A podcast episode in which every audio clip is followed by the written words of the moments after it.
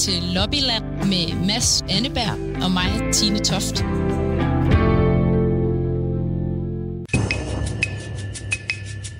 Det er jo helt vildt mange penge. Det er EU-regler, der er afgørende. Og så øh, skyder han dem i panden, ikke også? Og så stikker vi dem bagefter. Det, det er altid en legendarisk forhandling i EU-sammenhæng, og der, der slås man virkelig. Hej alle sammen.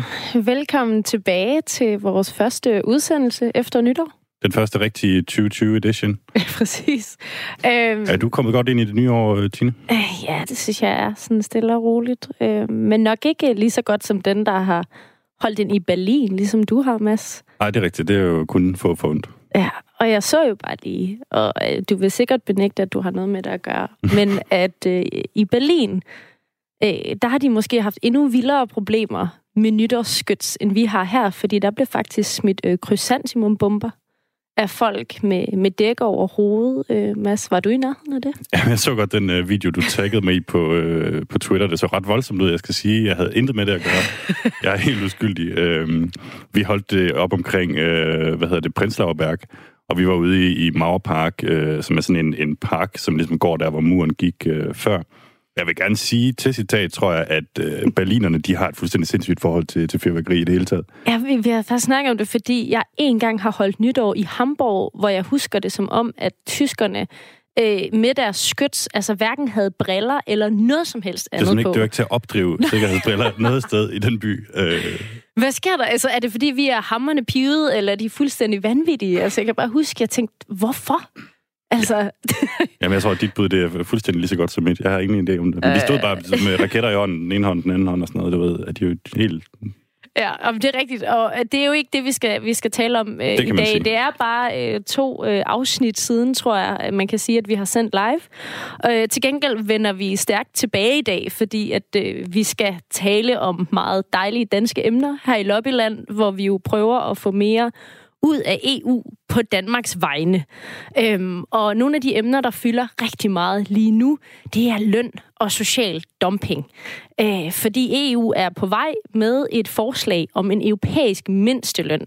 Og her har vi øh, meget tidligt i morges, skal det siges, talt med vores beskæftigelsesminister Peter Hummelgaard om, hvor skeletterne er begravet i EU's forslag og, og det er jo ofte sådan, det er, når det handler om EU-politik. Det er jo, at djævlen øh, ligger begravet i detaljen og i teknikken. Ja, og djævlen ja. i EU's øh, forslag om mindsteløn skal vi snakke meget mere om lidt senere.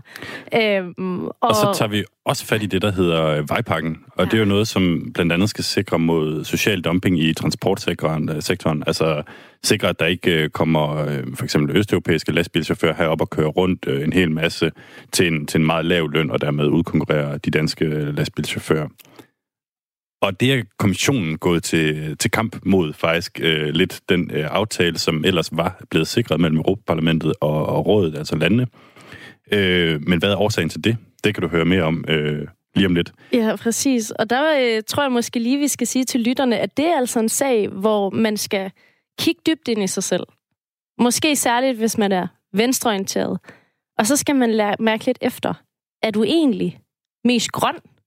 Eller er du mest rød? Fordi det er faktisk det, det handler om, den her kamp om vejpakken, som vi er kommet til at kaste os øh, hovedkuls ind i. Så det kan du lige prøve at tænke lidt over, til vi når til det. Øhm, fordi det, du også hele tiden kan i det her program, og som vi meget gerne vil øh, have dig til at gøre, det er at skrive øh, sms ind til os øh, med spørgsmål eller kommentarer. Øh, og det kan du gøre ved at sende en sms ind til 1424.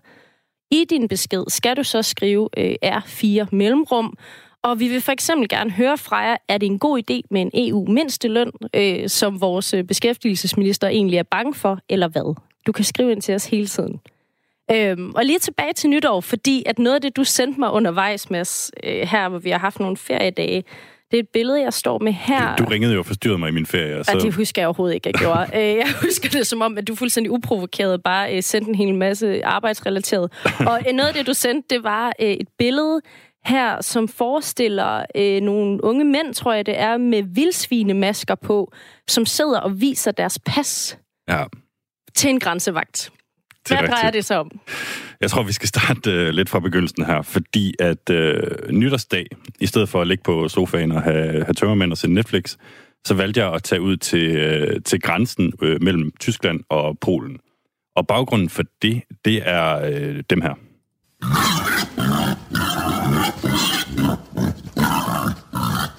Ja, det er jo virkelig... Jeg tror godt, at danske lyttere ved, hvad det her er. Ja, det kan godt være. Vi Altså- har hørt meget til det sidste år. Ja. For folk, der ikke er så stærke i dyrelyde, så kan vi sige, at det er vildsvin, der tales om her. Vi har fået et vildsvinhegn i Danmark. Det er nok ikke gået så mange næse forbi. Øh, og grunden til, at vi fik det, det var jo, fordi vi er så bange for det her, der hedder afrikansk svinepest, som er noget, der er totalt uskadeligt for mennesker, men som er meget farligt for grise og for, for vildsvin. Og så har vi simpelthen bygget sådan en hegn på grænsen til Tyskland, øh, fordi vi vil beskytte den her kæmpemæssige eksport af svin, som vi har til lande uden for EU. Det drejer sig om 11 milliarder kroner årligt. Øh, og hvis vi først får den her afrikanske svinepest, jamen, så går det simpelthen ud over øh, eksporten. Så der var, der var Danmark lige hurtigt ved haveloven og sagde, vi skal have et vildsvinhegn. Og det stod færdigt her i december, så vidt jeg husker. Ja, og det er jo bare noget, tyskerne for alvor øh, har gjort grin med os over. Altså, øh, de har øh, ja, altså gentagende gange faktisk taget pis på Danmark over det her hegn. Det har de bare i den grad. Øh, tyskerne de har været sådan, øh, typisk Danmark og isolere sig og bygge et hegn og sådan noget, og tyske medier har sammenlignet det med, med, med Trumps mur øh, mellem USA og Mexico, og mente, at danskerne de var blevet totalt gak. Øh, og så var der den her tv-station, der hedder Norddeutsche Rundfunk, som var i, øh, i sommer var op for lige at gnide lidt salt i såret, med sådan en lang reportage, som udstillede alt det dumme i, i det her hegn. Das meinen die doch nicht ernst. Die stoppen doch nicht wirklich Wildschweine an der Grenze mit aller Gewalt, die Dänen. Oder?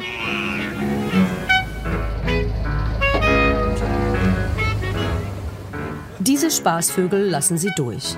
Aber bei echten Schweinen ist hier zwischen Deutschland und Dänemark Schluss mit lustig. Slus mit lustig. Ja, det er slut med, hvor er det sjovt for vildsvinene. Altså det, det, de siger her, det er, det mener de da ikke alvorligt. Øh, de stopper da ikke vildsvin ved grænsen, de er danskere, eller hvad.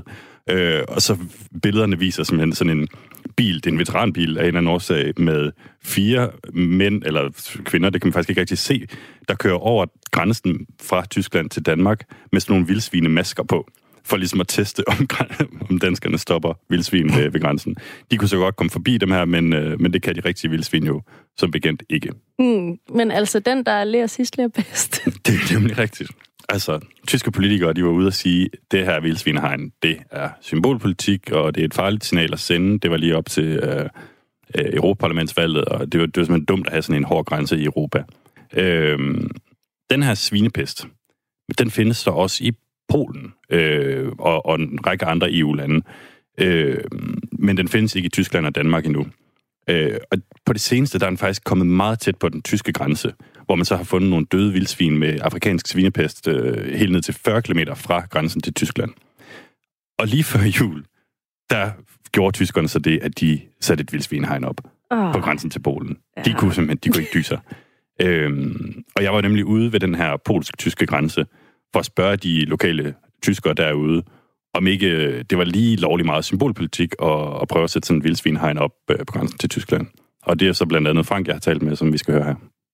Ich glaube nicht, dass es nur Symbolpolitik ist. Glaube ich nicht. Ich denke, dass, dass es schon gemacht wird, weil man ehrlich denkt, dass es hilft. Und äh, es ist nicht äh, gefährlich, dieses Signal zu, zu äh, senden, dass man einen Zaun baut äh, an die Grenze zu Polen. Inwie, warum sollte das gefährlich sein? Das geht ja um die Wildschweine und nicht, und nicht um Menschen. Det er overhovedet ikke symbolpolitik.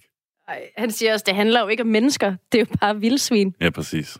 Okay, så du var ude ved grænsen her og tale med tyskerne om det, som de jo egentlig selv har gjort så meget grin med os over, og nu har de det bare selv. Altså, var de helt afvisende over for, at det kunne være et problem? Ja, fuldstændig. Altså, de, de undrede sig meget over, tror jeg, at jeg var der i det hele taget og, og stillede de her spørgsmål. Øh, de, de, de synes simpelthen, det var helt hen i vejret. Også øh, de næste her, jeg talte med, som hedder Kerstin og Pitt. Die Leute können genau, die Leute können ja rüber nach wie vor. Die die Brücke ist Grenze, offen, die die Brücke ist ist offen, offen. die Straßen sind offen, also die können nach wie vor hin und her pendeln. Sowohl nach Polen als auch die Polen zu uns. Also ich denke Die nicht, Menschen schwimmen eher nicht über die Oder, die laufen über Ja, die. Brücke. also denke ich nicht, dass politisch irgendwie eine Auswirkung hat, glaube ich nicht. Mm. Nee, sehe ich auch nicht so. Sie sehen äh, keine Symbolpolitik in, in Nein. einer Zaun. Nein. Nee, das ist wirklich nur, äh, dass man wenn da so eine, sag ich mal, eine Krankheit ausbricht oder so, dass man die Wirkung begrenzen kann. Das ist ja eine sinnvolle Möglichkeit. Das ist ja nicht irgendwie was Politisches. Also ich sehe das nicht so. Mm.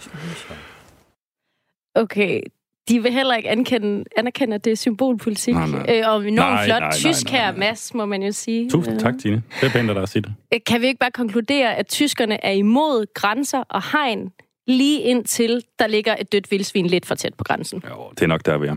Altså, der kan godt være, de griner, men vi har så åbenbart bare i Danmark set øh, det her langt tidligere end dem, og været klar til at bruge penge på det. Ja. For øvrigt så øh, gjorde Norddeutsche Rundfunk jo også øh, grin med, med det her. Der Zaun 1,50 Meter hoch. Typ Stabmatte und Anthrazit. er det sådan en del af programmet, hvor de stiller spørgsmålstegn ved, om ikke det her øh, vildsvinehegn, det egentlig er for lavt. Altså fordi vildsvine, jeg tror især dem, der er i Brunst, jeg ved det ikke helt, godt kan hoppe over sådan et, øh, sådan et hegn, som er 1,50 meter, som det danske jo er. Okay, så de kan både svømme, og de kan hoppe over Ja, de hegnet. kan det hele. De og i den vilde. video, vi sad og så lige inde på programmet, der var der faktisk også et vildsvin, der kravlede igennem et hegn. Altså, de er jo fuldstændig Ja, ja, lige præcis. Og tyskerne havde så fundet et øh, klip også på YouTube, hvor et vildsvin hopper over en, en høj mur eller et eller andet. Men øh, spørgsmålet er, Tine, øh, hvor højt tror du hegnet er, øh, som de har opstillet øh, i Tyskland? Øh, hvad sagde du, det danske var? 1,50 meter? Ja, altså Okay. jeg har fortalt dig det, så det er mere sådan en test af, om Ja, du nu, om jeg efter. kan huske det. Jeg husker det som om, det er helt klart lavere end det danske. En meter? 90 cm. Nå ja. Okay, ja. så det er meget, meget lavere. Så deres... Så er der til gengæld strøm i, men altså, det burde ikke være nogen sag for sådan et vildsvin. Okay, så i virkeligheden kan vi ikke rigtig bruge tyskernes hegn til særlig meget. Hvis, uh, hvis vi skal regne med, at de stopper vildsvinene fra Polen, inden de når til Danmark, så er vores hegn højere end deres. Det er rigtigt.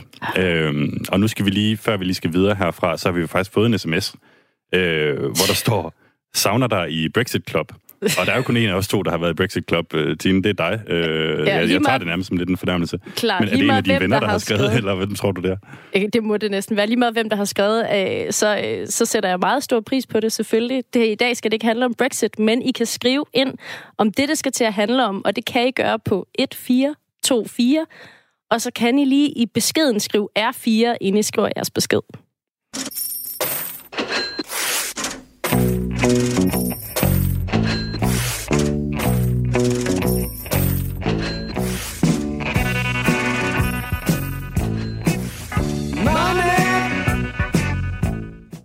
Ja, nu skal det handle om money, nærmere bestemt om mindsteløn.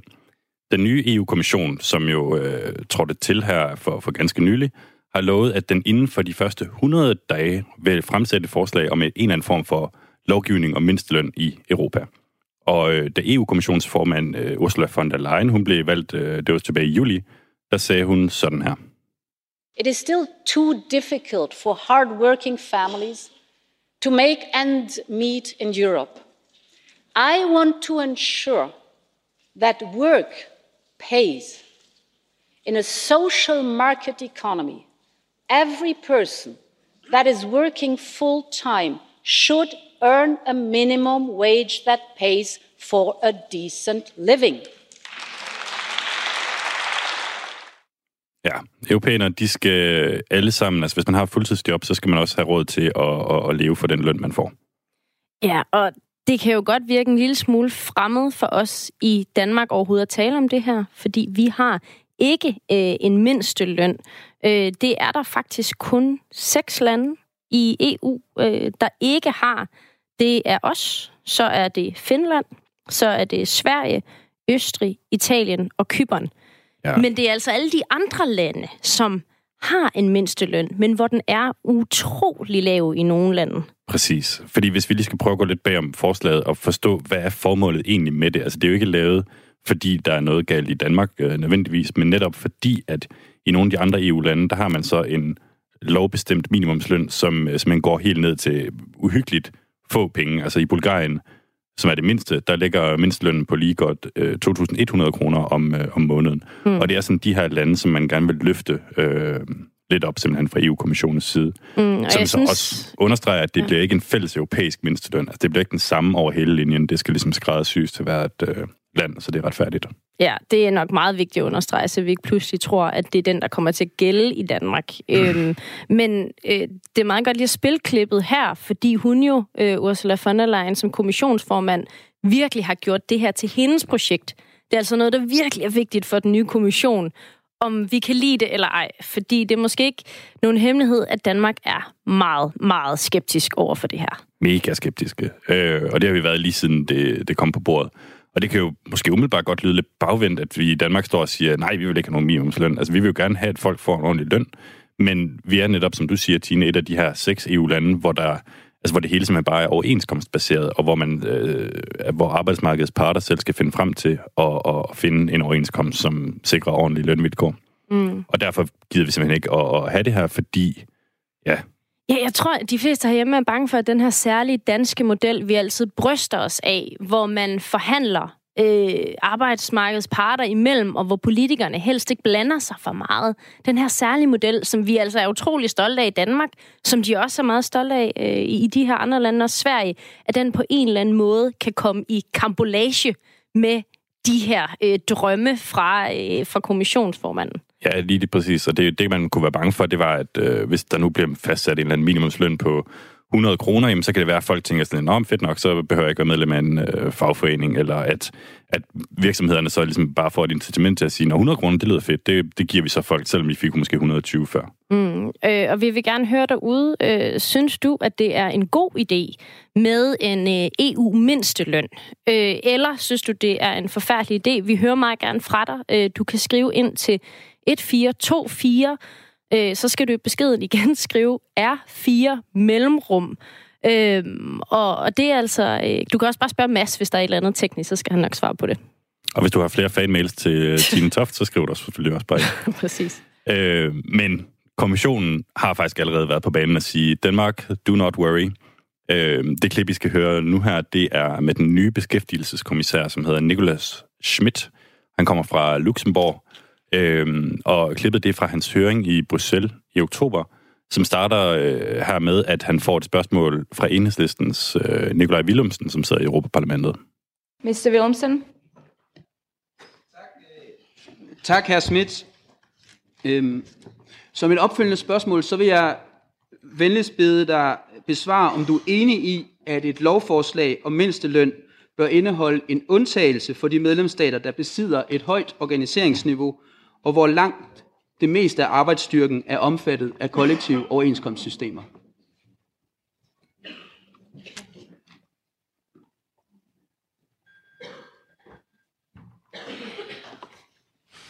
if you want to call it an exemption, call it an exemption. It's clear. I, I, I, was very clear on that. I think we will not put disturbance or uh, uh, put uh, this system into trouble by uh, creating this kind of a European frame for minimum wages. We have to preserve what works well, don't fix what works well. well. So this is a, a guarantee uh, I can give you. Yeah, don't fix what works well. Det er vel den luxemburgske måde at sige, mm. uh, don't fix what ain't broken.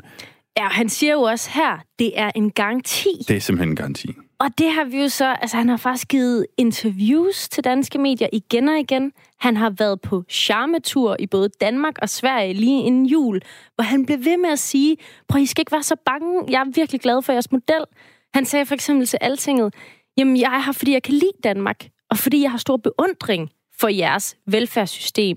Han har også sagt, øh, at han ville ønske, at alle havde den model, vi har. Mm. Altså han er blevet ved øh, Nicolas Schmidt her, et navn, vi lige skal huske her i programmet, og blive ved med at sige, jeg, jeg skal nok sørge for, at det her ikke går ud over jeres særlige model. Ja, han vil simpelthen ikke indføre en øh, mindstløn i, i, i Danmark, fordi vi har vores særlige system her. Øhm, og det er jo rigtig dejligt at vide. Øhm, derfor så spurgte vi så også beskæftigelsesminister Peter Hummelgaard meget til i morges. Øhm, hvad er det så, han er konkret øh, så bekymret for, nu når øh, kommissæren har lovet at sikre vores model. Ja, og lige inden vi hører øh, vores beskæftigelsesminister svare på det her, så skal vi måske lige sige, at noget af det, der er på spil her, det er forskellen på noget, der hedder direktiv, og noget, der hedder en henstilling. Fordi når EU-kommissionen kommer til at strikke det her sammen i løbet af de næste måneder, så er det altså ikke helt ligegyldigt, hvordan det bliver strikket sammen. Og her er der en model, hvor det er øh, en ikke så bindende helstilling, altså hvor EU-kommissionen måske siger, vi synes, I bør gøre sådan her, sådan at, øh, at mindsteløn ikke er så lav i nogle lande. Og så er der det andet scenarie, som virkelig får sådan en som Peter Hummelgaard til at ryste i bukserne og sove dårligt om natten. Og det er et direktiv. Fordi et direktiv har en, en juridisk binding. Altså, det sætter et mål, som landene skal leve op til. Det går, at vi selv må finde ud af, hvordan, men man skal leve op til det. Og når noget er retsligt bindende, så kan det blive taget til EU-domstolen. Så det skal man bare lige have i hovedet. Forskel på en henstilling og et direktiv, og det er det, vi ikke ved endnu. Og det er også derfor, Peter Hummelgaard er så skide bekymret. Den, øh, den ansvarlige kommentar her, øh, Nicolas Schmidt, har jo flere gange sagt, øh, eller givet Danmark sin garanti for, at øh, kommissionen ikke vil sætte en mindsteløn for, for Danmark, og at de vil respektere den danske model om kollektive aftaler. Så, så hvad er du bekymret for helt konkret? Jamen altså, øh, jeg synes jo, at de signaler, nu, nu har jeg haft anledning til at holde allerede øh, et par møder med, med den nye kommissær, Nicolas Schmidt, øh, og han lader jo til, øh, som hvis man skal sige det ærligt, en af de få i, øh, i EU-systemet øh, og blandt mine europæiske kollegaer for alvor forstå, hvad det er, at den nordiske øh, kollektive overenskomstmodel rent faktisk øh, bygger på og handler om. Og, og alle de ting, han siger, alle de signaler, han sender, øh, synes jeg jo lyder godt og rigtigt. Men, og der er jo et meget, meget stort men, øh, og det er jo, at øh, det også er vanskeligt, at hvis det er, at kommissionen vil opfylde sin målsætning om, at det her det skal være bindende, og det skal være i direktivform, og ikke en henstilling, som vi jo i Danmark ønsker, det skal være, øh, så er det jo også svært at se, øh, hvordan man teknisk vil skrive lige præcis de undtagelser ind, som gør, at domstolen ikke på et senere tidspunkt kan udvide fortolkningen af et eventuelt direktiv, øh, og dermed så indirekte, øh, hvad kan man sige, undergrave den, øh, den vores kollektive forhandlingsmodel øh, til fordel for en, øh, en, en, øh, en lovbaseret mindsteløn. Peter Hummelgaard, kommissæren har jo også altså bare været inden jul været på charmeoffensiv i Danmark, hvor han igen mm. sagde, af blandt andet til antinget, at han ville ønske, at alle andre lande ville adoptere det system, vi har i Danmark. Og at han på ingen måde er ude på at svække det, og at han vil garantere, at han ikke vil sætte en mindsteløn for Danmark. Øh, hvorfor tror du ikke på det, han siger? Jamen, jeg, jeg, jeg, tror, jeg tror absolut på alt det, som Nicolas Schmidt siger. Øh, der, hvor jeg har min skepsis og, øh, og min, øh, min bekymring, øh, det handler om, at vi stadigvæk har til gode at se det konkrete forslag. Og øh, at, at jeg mener jo, at den bedste måde, at Nicolas Schmidt kunne, hvad kan man sige, øh, værne om den nordiske øh, overenskomstbaserede model, øh, det ville jo være, hvis, hvis det forslag, man gerne vil bygge videre på, det enten blev øh, en henstilling eller en del af det europæiske semester eller lignende, og ikke i direktivform. Øh, og jeg er sådan set enig med Nicolas Schmidt. Altså jeg mener jo, det, altså det, det mål, man har for øje fra den nye kommissions side, er jo et forsøg på at sige, at vi er nødt til at gøre noget for at hæve lønniveauet blandt almindelige lønmodtagere i EU, fordi vi kan se, at lønningerne er haltet efter. Ja, men der er jo så nogle EU-lande... Så jeg er enig med Nicolas Schmidt i, at det vil være en fordel for alle andre lande, hvis man havde så stærk organisering på arbejdsmarkedet, og man havde kollektive overenskomster. Og det er ikke tilfældet. Ja, for det er vel socialdemokratisk politik at bakke op om, at de andre EU-lande også kan, kan få et højere lønniveau. Det er, der, det er der ingen tvivl om, og det, vi, det der så er diskussionen, og, og det er jo ofte sådan, det er, når det handler om EU-politik, det er jo, at djævlen øh, ligger begravet i detaljen og i teknikken. Og i den fase, vi er nu, vi gør, hvad vi kan for at påvirke. Vi vil allerhelst have, at kommissionen løfter det her forslag, så det bliver til en henstilling, eller det bliver en del af det europæiske semester eller lignende. Hvis de beslutter sig for, og det er jo næsten det, vi hører dem allerede nu sige, at det skal være et forslag, der kommer i direktivform, så er vores arbejde med at sørge for, at der er øh, helt præcise øh, bestemmelser, at det står skrevet på en sådan måde, at domstolen ikke kan fortolke sig ud af det på noget tidspunkt. At hvis man har en arbejdsmarkedsmodel, som baserer sig på kollektive overenskomster, så er det det, der er hovedreglen. Men Peter Hummelgaard, når Nicolas Schmidt nu igen og igen giver den her garanti, tror du så ikke bare, at han vil skrive det ind i direktivet, præcis hvad du lige har sagt, at det skal være med respekt for den danske kollektive model? Altså, kan vi ikke godt regne med, hvad han siger, når han siger, at jeg vil skrive det ind sådan, at det ikke kan gå ud over den danske model? Altså, jeg, jeg regner ikke med noget, før jeg ser noget på skrift. Jeg er enig med, med jeres tolkning, at indtil videre de signaler, vi hører, for så vidt positive.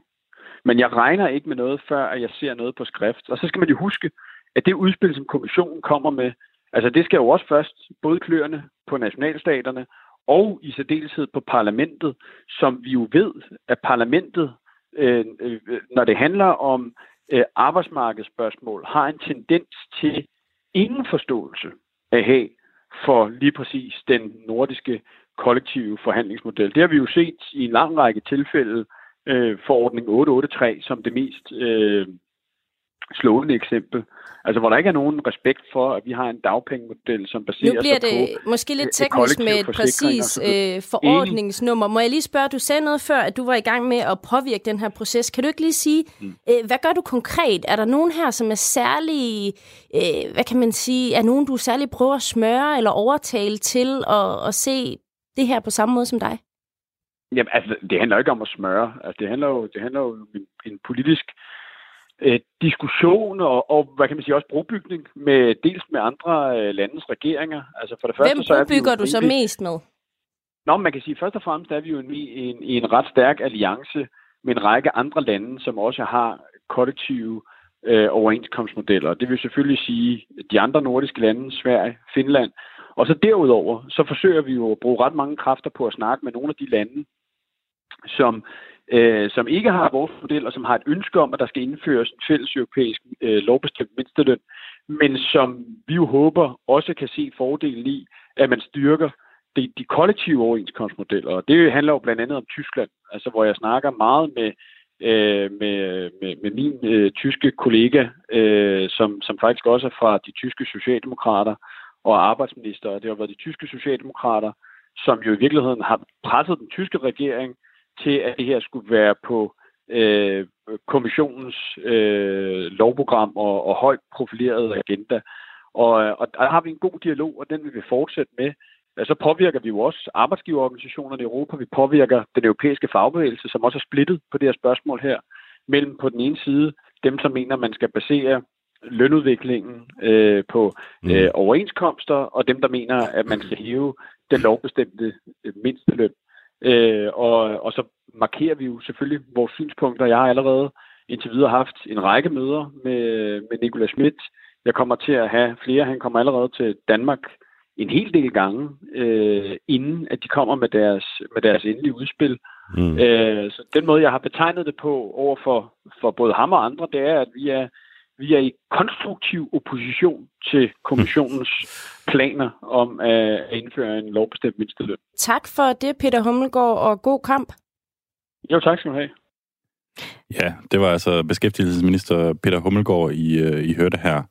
Og vi skal måske lige sige, at øh, grunden til, at vi tager det her op lige nu, det er, at på tirsdag, der kommer kommissionen med ligesom den første formulering af, hvordan de tror, det her udspil det skal se ud, øh, som så skal i sådan en form for høringsproces, øh, mm. og hvor folk, der har interesse i det, så bare kan melde ind øh, med alle deres bekymringer. Præcis, så det er nu kampen står om det her, hvis man faktisk sidder og er bange i, i Danmark. Øhm, og vi har faktisk fået øh, et par sms'er på 1424. Øh, der er blandt andet Christian, som har skrevet, at han synes, Peter Hummelgaard, som øh, bliver kaldt Peter Dumlegård i den her sms, skal have ugens fidusbamse, fordi han åbenbart er den eneste fra Socialdemokratiet, Socialdemokraterne tid, man kan få til at optræde i medierne. Øhm, og det vil han i hvert fald gerne have tidligt i morges, øh, Peter Hummelgaard. Øhm, der er også en anden, der skriver øh, igen til 1424 med et R4 øh, foran. Øh, det er sgu da ikke for teknisk, bare fordi en forordning har et nummer. Latterligt at verden at påstå det. Øh, det er Per, der skriver det. Øh, jeg beklager, Per, hvis du var med så langt. Øh, det var jeg ikke helt selv, fordi det i forvejen, synes jeg, er ret teknisk, hvad det egentlig ender med i forhold til en EU-mindsteløn. Altså om det ender med at stå direkte, øh, det her gælder ikke Danmark, eller hvad der egentlig kommer til at stå. Og det er så det, vi kommer til at se første bid af på tirsdag. Det er rigtigt, og øh, i næste uges program, der prøver vi at se, om vi kan få ham her, kommissæren Nicolas øh, Schmidt med. Vi har prøvet at, at ringe til ham et par gange og høre, om ikke det kunne lade sig gøre. Ja, og det har vi jo ikke givet op på. Du har prøvet Det lige det. før jul, så igen, målet er forhåbentlig næste uge eller snarest. Vi skal have den her garanti en, øh, en tredje eller fjerde gang, hvad vi nu er ved nu. Ja. Præcis.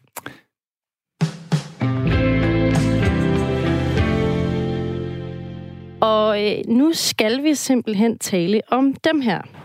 From Bulgaria. From Bulgaria? Yes. And you drive always in Denmark? Always, always, yes. Denmark, Sweden, Denmark.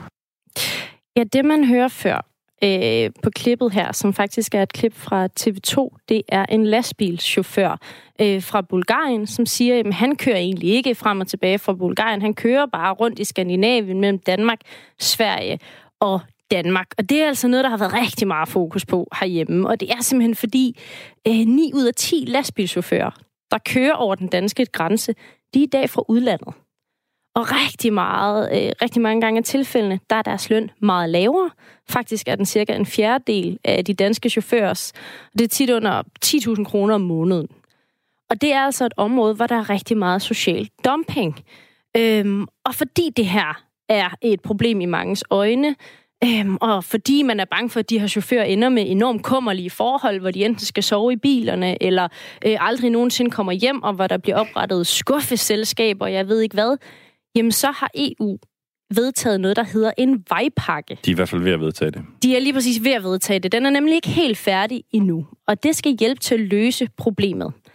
Og en del af den her nye pakke, det er, at lastbiler, som for eksempel er registreret i øh, Rumænien eller Bulgarien, men som kører øh, til Danmark, de skal vende hjem hver 8. uge. Og det skal de altså, for at sikre, at de ikke bare på papiret er baseret i Rumænien, men at det faktisk også er sådan, det forholder sig. Øhm, og hvorfor er det lige, det er så vigtigt, at de her lastbiler øh, skal tilbage? Jamen, det har vi ringet til øh, Jan Åkermann for at finde ud af. Er du mere, Jan? Jeg tror, du skal trykke på den røde derhen, Mads. Nej, nede på pulten. Derhen. Præcis. Hej Jan, kan du høre os? Det kan vi. Hej, øh, Jan Åkermann. Øh, du er øh, lastbilchauffør og ejer af Jan Åkermann Transport i Gørlev. Hvorfor er det så vigtigt øh, for sådan en som dig, at øh, lastbiler skal tilbage til deres hjemland hver 8. uge? Jamen, det har jo aldrig nogensinde været meningen, at man skal udstationere vognmændene. Det er jo det, der bliver gjort på bulgarerne og romaner og lignende de kommer op. Bilerne har, øh, mange af dem har aldrig nogensinde været i deres hjemland. De er bare blevet placeret heroppe, og så kører de ud herfra. Og så øh, til, det kan være rundt i Europa, det kan være alle steder, og så kører de også deres interne ture i Danmark. Og det er jo med til at undergrave hele den virksomhed, vi andre også har, og hvor vi øh, betaler en, en normal løn. Og det, det kan de jo, hvis de kan levere den her ydelse til, til nogle få tusind kroner om måneden, og så lever de der mennesker tre måneder måske, eller længere, i deres lastbiler, uden at, at have mulighed for hverken det ene eller det andet. Men... Det, det synes jeg ikke er menneskeligt uh, rimeligt, men det er heller ikke for os andre. Det er unfair konkurrence. Okay, og hvorfor, hvorfor gør det så nogen forskel, at de lige skal hjem til deres hjemland en gang hver 8 uge? Jamen, jeg tror, at der kører så mange romanske og bulgarske biler, så der vil aldrig nogensinde være læst til de biler til at køre hjem til deres hjemland, eller fra deres hjemland og ude i Europa det er, det er gået helt skævt med, med, med mængden af biler på den måde, det, at de kører. Det, så det, det, er, det er vigtigt, at de kommer hjem, fordi så er det, at turen slutter hjemme i deres eget land, ligesom den har gjort for danskere og tyskere og for mange andre, der har kørt eksport i stor stil. Ikke? Ja, så bare lige, altså øh, helt konkret, hvad, hvad er det så for en effekt, det vil, det vil få øh, også for dig, hvis det er, at de bliver tvunget til at køre hjem hver 8. uge? Ja, men øh, jeg ved ikke, om det får det. De finder vel andet sputhul, så de kan gøre det. Og så, øh, fordi øh, jeg tror bare, at det, det er mere psykologisk effekt, end det vil have den rigtig gode effekt. Den rigtig gode effekt var jo så, at de kun måtte køre en tur i Danmark, og så var det ud af landet, og så var det mod deres eget hjemland hver gang. Mm. Okay. Det, det var det eneste, der kunne hjælpe på det her. Okay. Men det er et skridt i den rigtige retning. Okay, så du håber, at det her bliver en del af, af den store vejpakke, øh, kan jeg næsten høre. Øh, lige her til sidst, Jan Åkermann, det er tydeligvis noget, du er meget optaget af. Altså taler du også med dem, du møder på landevejen fra Bulgarien og Rumænien om det her? Og hvad siger de til det? Ej, jeg, jeg er ikke så god til romansk, så, så det, det, det har jeg desværre ikke haft mulighed for, men jeg synes, det er nogle kummerlige forhold, de skal leve under for at betjene vores øh, del af verden. Det, det er ikke rimeligt. De skal mm. have en, øh, de skal have det godt, ligesom vi andre har det forhåbentlig. Mm. Eller i hvert fald bedre. Okay. Øhm, Jan Åkermann, tak fordi vi lige måtte ringe til dig for at høre, hvorfor den her øh, lidt specielle regel om, øh, at udenlandske chauffører måske skal hjem til jeres hjemland hver 8. uge, den bliver vedtaget. Tak skal du have. Det er en del af det kapotage-setup, der er lavet jo med, med, at de bliver importeret. Som, det er en form for udstationering, og der har alle andre, der bliver udstationeret, får jo nogle forhold at leve under, som de kan, kan leve med, og have noget frihed og, og holde deres weekender og sådan nogle ting på en anden måde. Ikke? Ja. Ja, Det er jamen, det, der er jeg ikke, øh, jeg tror heller ikke, der er tvivl om, øh, hvor du står her, Jan. Mange tak, fordi vi måtte ringe til dig. Og fortsat god dag. Ja, tak. Ja. Hej. Hej. Øh, Ja, det vi hørt øh, Jan sige her, og det som også er holdningen hos øh, 3F herhjemme, og i øvrigt rigtig mange af de danske partier, det er, at den her vejpakke skal på plads, og i den vejpakke, så skal der være den her regel om, at lastbilerne skal tilbage til deres hjemland hver 8. uge. Ja. Men der er opstået et lille øh, problem, og det er, at den nye kommissær på transportområdet, som er den rumænske Alina Valian, er blevet bange for øh, klimakonsekvenserne. Øh, og det er netop det her med, at lastbilerne skal køre frem og tilbage, øh, eller i hvert fald tilbage til deres hjemland hver, hver 8. uge. Ja, og har du en holdning til det her, øh, så er du meget velkommen til at skrive ind til os på 1424. Du skal bare i beskeden, altså sms'en, skrive R4 mellemrum. Fordi det er så her, vi har tænkt, jamen det er jo et dilemma for EU. Hvad skal man gøre, når man tidligere har haft en meget, øh, hvad kan man sige, socialorienteret kommission, som gerne har ville kæmpe imod social dumping. De har prøvet at få vedtaget det her. Og nu kommer der så en ny kommission, som gerne vil være den grønneste kommission nogensinde. Ja, og vi havde faktisk lidt en idé om, vi måske kunne få øh, nogle altså, øh, politikere ude på venstrefløjen i Danmark til at nærmest sådan malfunction lidt, øh, fordi de skulle stilles over for det her spørgsmål. Vil de være røde, eller vil de være grønne? Præcis, fordi det, der er en del af øh, EU-kommissionens store Green Deal, som de faktisk har kaldt EU's menneske på månen øjeblik, så vigtigt er det, øh, det er, at alt skal regnes igennem. Og det, som er blevet sagt øh, faktisk fra en, en næstformand af kommissionen, altså en, der er placeret lige så højt som øh, Margrethe Vestager herhjemmefra, det er lige før jul. Øh, altså, han har skrevet, at det her med at køre hjem hver 8. uge, det giver en øget og unødvendig udledning af CO2, forurening og belastning, og at kommissionen derfor vil se på klimakonsekvenserne og måske ændre det her. Og det er altså virkelig problematisk i nogens, øh, i nogens ører, fordi det har været sådan mange, mange år i øh, kamp at, at få det her på plads. Og for øh, at finde ud af, hvor stort et klimaproblem det her egentlig måske kan være, når lastbiler skal, skal hjem hver, hver 8. uge, så prøver jeg at kontakte en masse grønne organisationer. Jeg tror faktisk, jeg har kontaktet fem, seks i alt, også to i EU. Nogle har selvfølgelig haft nytårsproblemer, men der var ikke rigtig nogen, der synes det var et problem. Øh, ikke engang rigtigt, da jeg ringede til Jeppe Jul, som er transportpolitisk medarbejder i den uafhængige miljøorganisation Rådet for Grøn Omstilling. Er det en dårlig idé for klimaet, at man har lavet regler om, at de her lastbiler skal tilbage til deres hjemland hver 8. uge? Nej, jeg mener sådan set ikke rigtigt, at det har nogen stor indflydelse på, på klimaet. Der er mange udfordringer i forhold til at få logistikken til at passe med lastbiler i forvejen, og jeg tror ikke, at reglerne omkring kapitagekørsel reelt har nogen indflydelse på, på klimaet i den forbindelse. Så jeg synes, det er et lidt søgt argument. Okay, det overrasker mig lidt. Altså, jeg har også prøvet at få fat i andre grønne organisationer. Der er ikke rigtig nogen, der synes, det er et problem. Men når man sidder som lægemand og hører, okay, øh, lastbilerne skal øh, død og pine køre hele vejen igennem øh, Europa en gang hver 8. uge, fordi sådan er reglerne, så kan man jo ikke lade være med at Ja. tænke, jamen det må da udlede ekstra meget. Ja, altså det er jo ikke sådan så, at i praksis, dem, der kører her, det er jo fra vores nabolande. Det er jo ikke sådan så, at det er lastbiler fra Spanien, der kører helt vildt meget rundt i Danmark. Det er jo de umiddelbare nabolande, øh, for eksempel Polen. Så det er jo ikke super lange distancer, det drejer sig om heller. Øh, så jeg kan ikke se, at det, at det skulle have nogen nævneværdig effekt øh, i forhold til klimaet. Jeg tror, at der er nogen, der prøver at øh, få nogle ekstra argumenter for, fordi de vil have det igennem med nogle andre grunde end klimaet. Ah, okay. Så du tror faktisk, at det her med, at det handler om klimaet, det er mere en måde at snige ind, at man måske er imod reglerne? Ja, jeg er ret sikker på, at det er drevet af en helt anden motivation end klimaet, selvom klimaet bliver inddraget. Fordi jeg kan ikke se, at det har nogen nævneværdig effekt. Men er vi ikke der med klimaet, at selv meget marginale resultater bliver vi nødt til at kaste alt ind efter? Nej, det er vi faktisk ikke. Det er vigtigt, at vi at de ting, vi laver i forhold til klimaet, det er noget, der har en reel effekt, som har en stor effekt. Hvis vi begynder at kaste os, kaste os efter hver eneste lille ting over det hele, så ender vi med at lave mange små ting, og så vil de store ting i sidste ende drukne. Det, det sagde altså Jeppe Jul for Rådet for Grøn Omstilling. Ja, jeg synes, det, det er ret fedt der, hvor du siger, jamen, skal vi ikke også bare sådan, ligesom, plukke nogle af de små frugter eller sådan i, i klimakampen, hvor han bare sådan, nej, det skal vi ikke. Det, det skygger simpelthen, det er en vildt interessant debat også. Altså, Ja, og både ham og flere andre, jeg har talt med det her, begynder også at tale om, at det her kan være en slags greenwashing. Altså, at det her i virkeligheden handler om noget andet end klimaet, men at klimaet bare, fordi det er blevet det, alle gerne vil profilere sig med, øh, det er noget, alle siger, og altid kan bruge, også selvom det måske i virkeligheden handler om noget andet. Og det synes jeg er vildt interessant, også fordi det er virkelig noget, man så skal til at, at holde øje med. Ja, og øh, det kan vi måske lige øh, sætte en nå lige for nu, fordi apropos, øh, så har vi jo fået en sms, øh, som siger, håber, at EU nedsmelter, blot det ikke forurener for meget.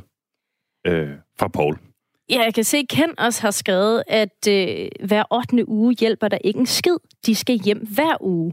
Og selvfølgelig giver det CO2. Øh, de kører i vores udtjente biler, som vi har skrottet for at overholde euronormen. Nu kommer de bare på hvide nummerplader. Det er altså kendt og skriver det, at det ikke engang hjælper, så længe det er øh, hver 8. uge. Men det er altså sådan, forslaget er lige nu. Og det er altså det, som kommissionen og transportkommissæren måske vil have gjort noget ved. Og for at ligesom finde ud af lidt mere om det her, og for at finde ud af, hvad de faktisk siger, de venstreorienterede, som vi jo forestillede os, vil have svært ved det her dilemma mellem at være rød og grøn, jamen så ringede vi øh, til Nikolaj Willumsen, som er blevet valgt til Europaparlamentet for enhedslisten. EU-kommissionen har været ude at sige, at det er et klimaproblem, at lastbiler skal køre hele vejen tilbage til deres hjemland hver 8. uge. Sådan en klimaforkæmper som dig, det er du vel enig i? Jamen altså desværre er det sludder og humbug. Altså fordi der er ikke noget øh, i det, som EU-kommissionen kommer med, der har, har noget med den grønne omstilling at gøre. Det det er, det er desværre et, et, øh, et benhårdt angreb på den øh, indsats, som ellers var aftalt mod øh, social dumping og ikke mindst øh, indsatsen mod brevkasseselskaber, øh, postkasseselskaber, som vi kalder det, øh, hvor man ser, at, at øh, virksomheder eksempelvis kører lastbiler rundt i Danmark øh, i øh, måned ud og måned ind, øh, uden at registrere sig i Danmark, men gemmer sig bag en postkasseadresse i eksempelvis Rumænien. Kommissæren kommer så ud og siger, at det er simpelthen fordi, det er en... Hov, der er lige nogen i baggrunden. Ja, det er min lille datter, der lige er lidt utilfreds. Øh, Okay, hun er også utilfreds med, med Ja, hun er også lidt vred over kapotage. Ja. Øh, okay, men det kommissæren øh, kommer ud øh, og siger, det er jo, at det er unødvendig udledning, at lastbilerne skal tilbage.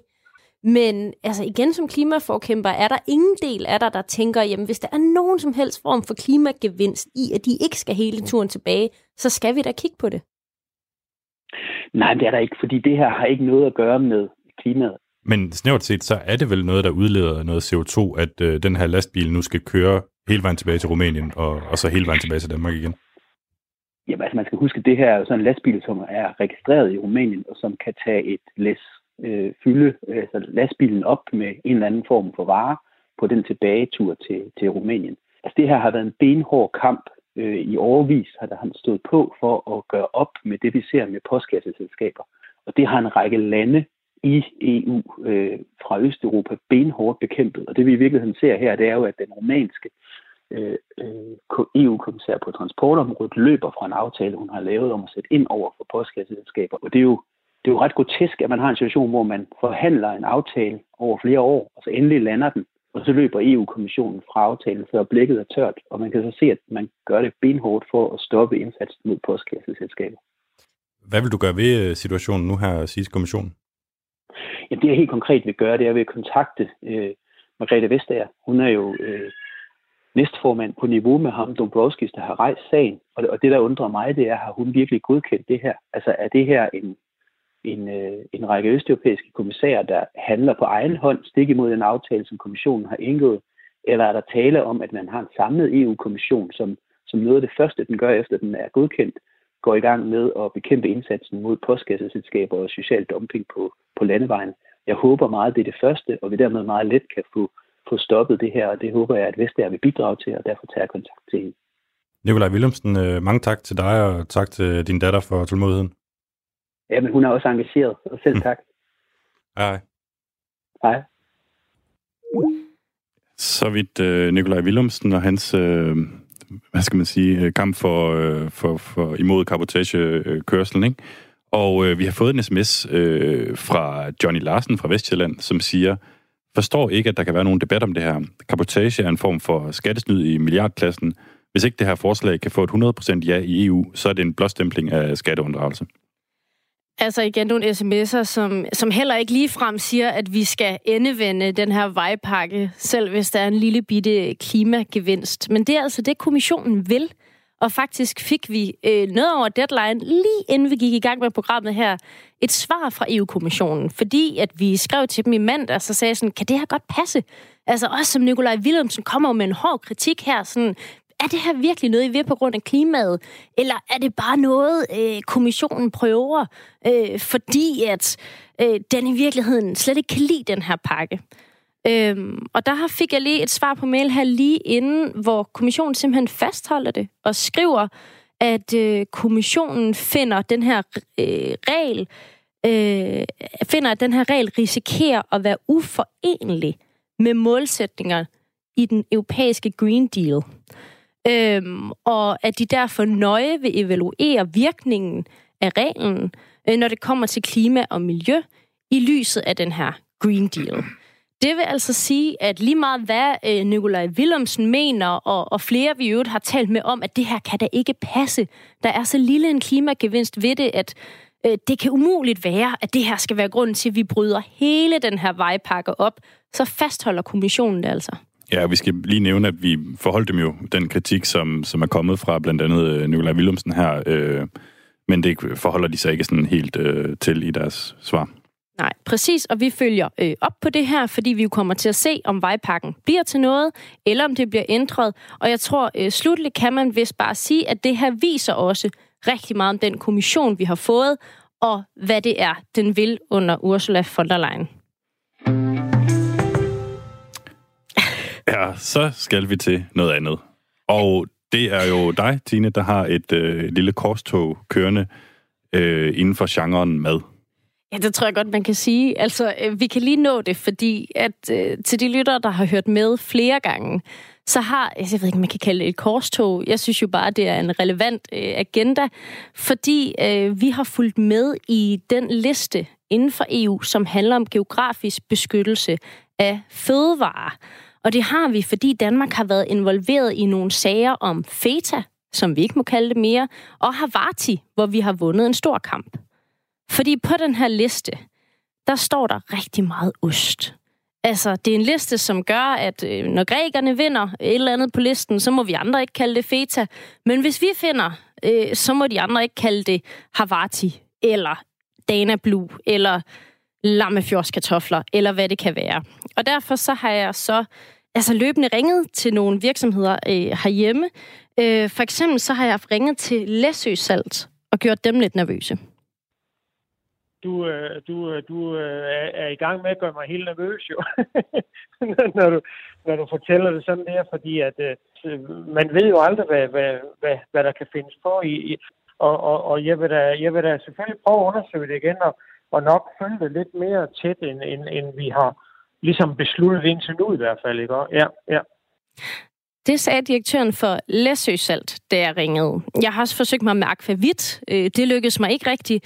Men her sagde chefen øh, inden for Aquavit, at måske skulle vi i stedet for prøve med lakrids. Det er øh, nemlig noget, der jo selvfølgelig er meget populært, særligt i Danmark. Ikke rigtig så mange andre steder, nødvendigvis. Og lakridspipen er jo virkelig noget, folk herhjemme gerne har ville kæmpe for. I hvert fald, hvis vi pludselig tror, at EU vil forbyde det, eller et eller andet andet. Øhm, og jeg ringede derfor øh, i går til Christian Linde, som er direktør i Cloetta, som har lakridspipen, og som har beskæftiget sig med slik i 12 år. Det, jeg gerne vil spørge om, det er jo lakridspipen.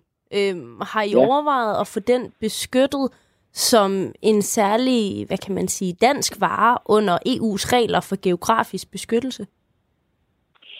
Øh, nej, altså faktisk har den tanke aldrig rigtig faldet os ind. Jeg synes, det er en ret charmerende tanke og en, en, en, en god idé. Øh, men det er faktisk ikke noget, som vi har, øh, vi har undersøgt nærmere. Okay, fordi altså, noget af det, man ser i forhold til den her liste lige nu, det er rigtig meget af det, der er på den, som vi har beskyttet i Danmark, det er ost. Og når vi har spurgt os sådan lidt for, hvad skulle vi ellers beskytte, så er lakrids kommet op. Og her har vi bare talt ja. om lakridspipen som noget, der virkelig fylder meget i, i Danmark. Altså, er der ikke noget ved lakridspipen, som gør, at, at man kunne sige, at det betyder noget særligt for os danskere? Jo, altså, øh, øh, der findes ikke noget folkefærd, som er så glade for øh, lakridspipen som, øh, som danskerne. Altså, vi, vi spiser jo, øh, jeg tror jeg, at sidst jeg kiggede, der var det noget med 25-27 øh, millioner lakridspiber om året. Så det er sådan en øh, rundt regnet fem per snude i, i Danmark. Så vi er glade, vi er glade for lakridspipen. Men, øh, men, men det er jo ikke en, øh, det er jo ikke en dansk opfindelse. Altså, den, den stammer jo oprindeligt fra, fra Finland, øh, hvor den jo øh, blev opfundet for, for, for faktisk præcis 100 år siden. Øh, og den bliver også spist i, øh, den bliver også spist i, øh, i Sverige, og den bliver spist i Norge, og den bliver spist i Finland, og den bliver spist i Tyskland og forskellige andre steder i verden. Men, men spørgsmålet er, om der er nogen, der ved det. Fordi noget af det, der er med de her regler, det handler jo også om at vinde fortællingen. Altså, der var jo også, øh, feta blev også lavet overalt, indtil grækerne kom og sagde, ja, ja, men det er hos os, og det er helt særligt. Øhm, altså, jeg vidste ikke, det var opfundet i Finland. Altså, det er da ikke sikkert, Nej. de ved det nede i EU heller. Hvis man nu kommer med en stærk nok fortælling om, hvorfor det er dansk, så kunne man måske komme Nej. finderne i for, forkøbet, altså. Ja, prøv at, altså, du behøver ikke at overbevise mig, fordi jeg, jeg, synes, det, jeg synes, det er en kanon idé. Øh, jeg, jeg kan bare måske have lidt svært ved at, og, øh, og helt overbevise mig selv om øh, styrken af argumenterne for, at, øh, at det skulle være, skulle være noget, vi kunne komme igennem med. Men altså, jeg vil, jeg vil, Altså, jeg synes jo, at øh, det værste, der kan ske, det er, at man får et nej, jo, så, øh, så, så det er næsten øh, værd at gøre et, et forsøg, og så se, om øh, man, kunne få, øh, man kunne få sådan en beskyttelse der. Det kunne være sjovt. Ja, også fordi, tænk, hvis finderne får den idé, at de er sådan, hov, det er da os, der har opfundet det, så kan det være, at de går ind og gør det ellers, og så kan vi pludselig ikke få lov at lave den. Så skal vi kalde den noget andet, øh, lakrids, øh, jeg ved ikke engang, hvad ja, man så ville komme til at kalde den. Altså, jeg ved ikke, hvad der ville være alle alternative idéer, men øh, jeg, jeg tænker bare, hvis jeg var finde, så havde jeg gjort det. Ja, men øh, du har ret. Altså, jeg, ved du hvad, på det er, det er dejligt med nye idéer, og, øh, og øh, nu er der kommet en idé fra jeres side. Vi har ikke tænkt på det et til splitsekund, men øh, når der er, vi er færdige med det her, så tror jeg faktisk, at jeg vil prøve at se, om jeg ikke kan sætte noget i gang for at undersøge, om, øh, om det er muligt. Og hvem ved, om et års tid, så, øh, er det blevet øh, lakridspiben til et øh, dansk nationalt øh, eller geografisk beskyttet produkt. Det kunne være herligt. Mm. Jamen, det lyder bare godt. Og godt, held og lykke. Ja, tak, tak. Det sgu meget godt gået, Tine. Men du, du indrømmer jo også et eller andet sted, at du er ved at stjæle noget fra, fra Finland. Jamen igen, den der liste. Altså nu har jeg siddet og set på de der argumenter for, hvorfor noget er særligt geografisk. Det handler jo også om, hvor god man er til at beskrive det. Og finnerne har tydeligvis ikke tænkt på det. Øhm, ved du, hvad en lakridspibe hedder på finsk? Øh, nej, ved du det? det hedder en lakropippo. Hvorfor ved du det? Jamen, jeg har jo begået mig i Finland. Jesus. Okay, men forestil dig, hvis finderne gik ind og tog patent på en eller anden form for eh, lakkopibe eller lakridspibe, så kunne det være, at vi i Danmark, i stedet for at blive nødt til at kalde det salmiak, tobak eller et eller andet andet, det er jo der, vi er med feta, som hedder salattern. Ja. Det er bare den kamp, vi kæmper, og hvis I har idéer til, hvad vi ellers skal tage op og prøve at få beskyttet, så kan I jo altid skrive ind til lobbyland radio4.dk.